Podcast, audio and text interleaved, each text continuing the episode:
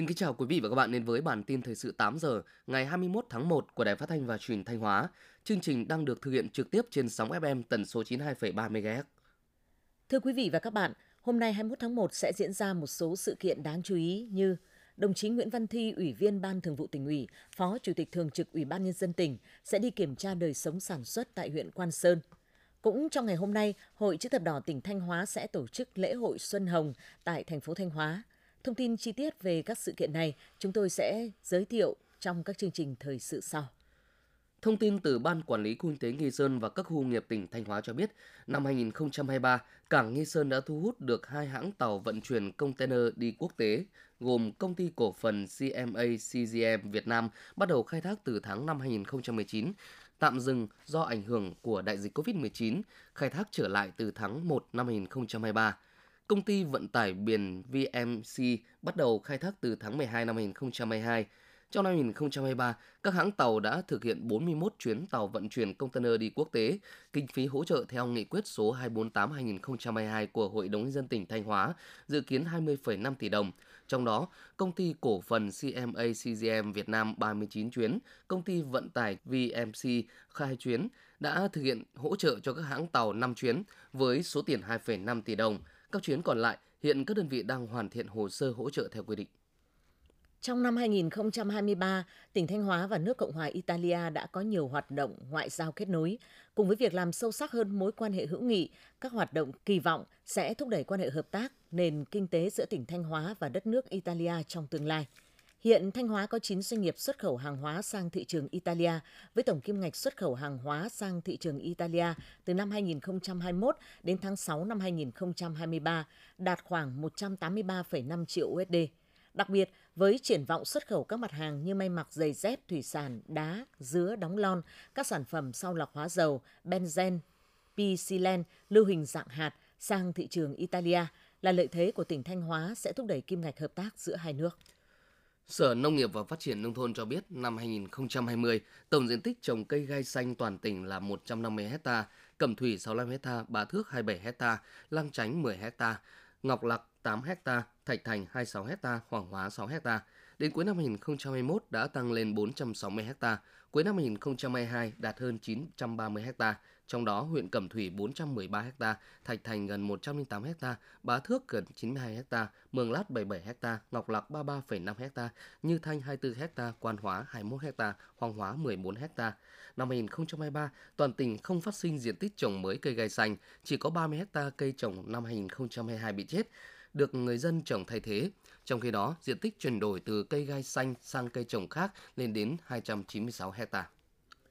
Chiều qua 20 tháng 1, báo Tiền Phong cùng các nhà tài trợ đã trao tặng quà Tết cho hội viên cựu thanh niên sung phong có hoàn cảnh đặc biệt khó khăn, thương bệnh binh và các đối tượng bảo trợ xã hội trên địa bàn tỉnh Thanh Hóa. Báo Tiền Phong, công ty cổ phần tập đoàn xây dựng miền Trung, công ty Việt Phương đã trao 100 xuất quà cho hội viên cựu thanh niên sung phong có hoàn cảnh đặc biệt khó khăn của 9 huyện trên địa bàn tỉnh Thanh Hóa với tổng số tiền 55 triệu đồng. Báo Tiền Phong, Ngân hàng Đầu tư và Phát triển Việt Nam, Trường Tiểu học và Trung học cơ sở Phan Xipang Thanh Hóa, doanh nghiệp Dược Đức Khánh đã trao 135 triệu đồng và quà cho Trung tâm chăm sóc nuôi dưỡng người có công Thanh Hóa, Trung tâm Bảo trợ xã hội số 2 tỉnh. Ban chỉ đạo 389 tỉnh Thanh Hóa và các lực lượng chức năng của tỉnh đang triển khai đợt cao điểm chống buôn lậu, gian lận thương mại và hàng giả trước, trong và sau Tết Nguyên đán Giáp Thìn 2024 trên địa bàn. Địa bàn được kiểm tra, triển khai trên phạm vi toàn tỉnh, bao gồm tuyến biên giới đất liền, tuyến biển, hàng không và thị trường nội địa. Trong đó, trên tuyến biên giới đất liền sẽ tập trung kiểm tra các cửa khẩu, hai bên cánh gà cửa khẩu, đường mòn lối mở. Tuyến biển sẽ tập trung kiểm tra tại cảng Nghi Sơn, cảng Lễ Môn, cảng Lạch Hới, cảng dịch vụ dầu khí tổng hợp PTSC, các cửa lạch ven biển, các phương tiện vận chuyển trên biển, cảng hàng không Thọ Xuân. Đội quản lý thị trường số 14 đã buộc bà Bùi Nguyễn Quỳnh Anh sinh năm 1993, trú tại khu phố 4 thị trấn Thọ Xuân, tiêu hủy hơn 5.400 sản phẩm là thực phẩm nhập lậu trị giá hơn 26 triệu đồng. Bà Bùi Nguyễn Quỳnh Anh kinh doanh hàng hóa nhưng không đăng ký thành lập hộ kinh doanh. Hàng hóa là thực phẩm do nước ngoài sản xuất nhưng không xuất trình được hóa đơn chứng từ chứng minh nguồn gốc xuất xứ lực lượng chức năng đã lập biên bản tạm giữ toàn bộ số hàng hóa nhập lậu, xử phạt vi phạm hành chính trên 23 triệu đồng và buộc tiêu hủy toàn bộ số hàng hóa nhập lậu. Tiếp theo là phần tin trong nước. Theo báo cáo sơ bộ của Tổng cục Hải quan Việt Nam, xuất khẩu rau quả cả nước trong 15 ngày đầu của tháng 1 năm 2024 ước đạt 459 triệu đô la Mỹ.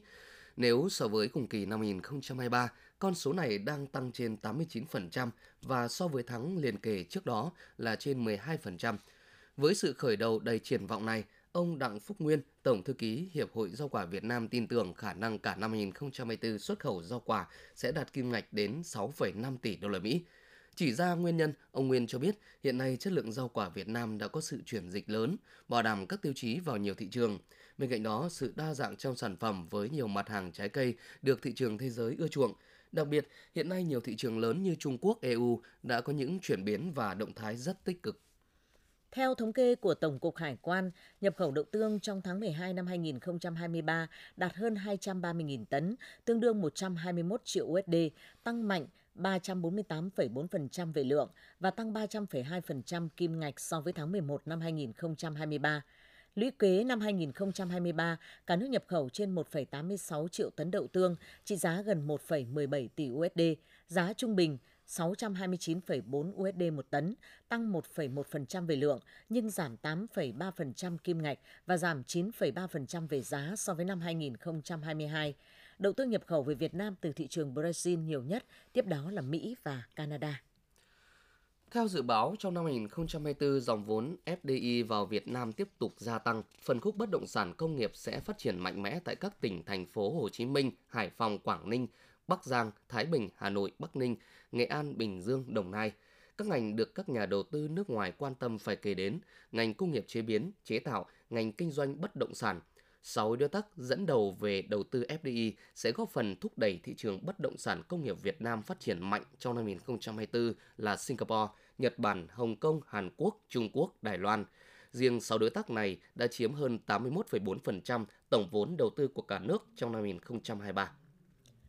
Để thị trường bất động sản phát triển tốt hơn trong thời gian tới, Bộ Xây dựng kêu gọi các doanh nghiệp bất động sản cần đa dạng hóa nguồn vốn đầu tư và hạ giá thành bất động sản. Bộ Xây dựng mong muốn các doanh nghiệp bất động sản cần chủ động đa dạng hóa nguồn vốn đầu tư, ngoài tín dụng ngân hàng còn có phát hành trái phiếu, cổ phiếu, quỹ đầu tư thuê tài chính, huy động vốn gắn với mục đích sử dụng vốn cụ thể, giảm đòn bẩy tài chính, hạn chế đầu tư giàn trải. Bộ cũng khuyến nghị các doanh nghiệp cần thực hiện các giải pháp tiết kiệm, giảm chi phí để giảm giá thành sản phẩm, cơ cấu sản phẩm theo nhu cầu thực tế của người dân vừa túi tiền. Theo thống kê của Cục Phát thanh, Truyền hình và Thông tin điện tử, Bộ Thông tin và Truyền thông, một nửa số trò chơi trực tuyến trên điện thoại di động được chơi nhiều nhất có nguồn gốc từ Việt Nam. Một nửa số trò chơi trực tuyến studio hàng đầu châu Á, Thái Bình Dương và Australia là của Việt Nam – Bộ Thông tin và Truyền thông đặt mục tiêu trong 5 năm tới, ngành game Việt Nam đạt mốc doanh thu 1 tỷ đô la Mỹ. Hiện Bộ Thông tin và Truyền thông đang xây dựng chiến lược phát triển ngành trò chơi điện tử của Việt Nam, trong đó có nhiệm vụ siết chặt quản lý, ngăn chặn, dỡ bỏ các trò chơi trực tuyến lậu, không phép cung cấp xuyên biên giới vào Việt Nam, cũng như tạo điều kiện thông thoáng hơn về thủ tục cấp phép, chính sách ưu đãi nhằm tạo không gian phát triển cho doanh nghiệp. Thống kê của Bảo hiểm xã hội Việt Nam trong năm 2023 vừa qua, việc chi trả các chế độ bảo hiểm xã hội cho người hưởng đều tăng lên. Riêng với bảo hiểm y tế, đã có hơn 174,8 triệu lượt khám chữa bệnh bảo hiểm y tế, tăng trên 23,4 triệu lượt khám chữa bệnh so với năm 2022. Tính đến hết năm 2023, cả nước đã có trên 93,3 triệu người tham gia bảo hiểm y tế, đạt tỷ lệ 93,35% dân số, tiệm cận mục tiêu bảo hiểm y tế toàn dân. Thưa quý vị và các bạn, dù đã có nhiều cảnh báo về mức độ nguy hiểm và hậu quả nặng nề từ việc chế tạo hay sử dụng pháo nổ, thế nhưng cứ đến thời điểm gần Tết Nguyên đán, những trường hợp phải nhập viện do tai nạn pháo nổ lại gia tăng. Theo Bộ Công an, qua các vụ tàng trữ, vận chuyển và mua bán chế tạo pháo nổ trái phép được lực lượng công an phát hiện, xử lý thời gian qua cho thấy, hầu hết các đối tượng đều là thanh thiếu niên học sinh, vì vậy, trước sự nguy hiểm của pháo tự chế, các chuyên gia khuyến cáo mỗi gia đình cần nâng cao cảnh giác, tuyên truyền, vận động người thân con em chấp hành nghiêm các quy định về quản lý pháo, không tự ý chế tạo, sử dụng pháo nổ, thuốc pháo để ngăn chặn nguy cơ, hậu quả đáng tiếc xảy ra. Hội đồng xét xử Tòa án Nhân dân tỉnh Đắk lắc đã tuyên án đối với 100 bị cáo trong vụ khủng bố tháng 6 năm 2023. Trong vụ án này có 53 bị cáo bị đưa ra xét xử về tội khủng bố nhằm chống chính quyền nhân dân, 45 bị cáo bị xét xử về tội khủng bố, một bị cáo bị xét xử về tội tổ chức cho người khác xuất cảnh nhập cảnh trái phép và một bị cáo bị xét xử về tội che giấu tội phạm. Hội đồng xét xử tuyên phạt mức án trung thân đối với 10 bị cáo, trong đó có 5 bị cáo thuộc nhóm cầm đầu gồm Isonye, Nye, Y Nguyen Nhi Ban, 5 bị cáo bị tuyên phạt 20 năm tù giam, các bị cáo còn lại bị tuyên phạt từ 9 đến 19 năm tù giam. Những thông tin vừa rồi cũng đã khép lại chương trình thời sự của Đài Phát thanh và Truyền Thanh Hóa. Xin kính chào và hẹn gặp lại quý vị và các bạn trong những chương trình sau.